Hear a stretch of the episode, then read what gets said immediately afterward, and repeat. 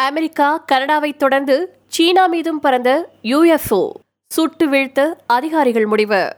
சமீபத்தில் சீன உளவு பலூனை அமெரிக்க பாதுகாப்பு படையான பென்டகன் சுட்டு வீழ்த்தினது உலகம் ஃபுல்லா பரவலா பேசப்பட்டுச்சு.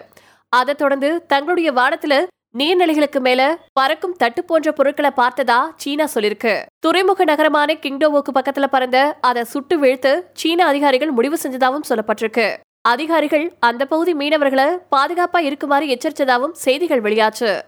சீன பலூன்.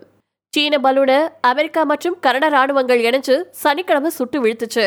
வானவெளியின் உயர் அடுக்குகளில் இருந்த பலூனை அமெரிக்க எஃப் டூ டூ வகை ஜெட் விமானங்கள் சுட்டு வீழ்த்துச்சு. இதைத் தொடர்ந்து கனட பிரதமரான ஜஸ்டின் ரூட்டோ கனடிய வான்வெளியில அத்துமீறி நுழைஞ்ச பொருளை தான் அகற்ற உத்தரவிட்டிருக்கிறதா ட்வீட் செஞ்சிருக்காரு. இது பத்தி அமெரிக்க பாதுகாப்பு செயலர் லைட் ஆன்ஸ்டின் சீனாவுக்கு அழைப்பு விடுத்திருக்காரு. ஆனா சீனா பதில் சொல்லல. மேலும் என்ன செய்யறது அப்படிங்கறது குறித்து வெள்ளை மாளிகையில ஆலோசனை நடந்துட்டு வந்துட்டு இருக்கா பறக்கும் தட்டுகளா?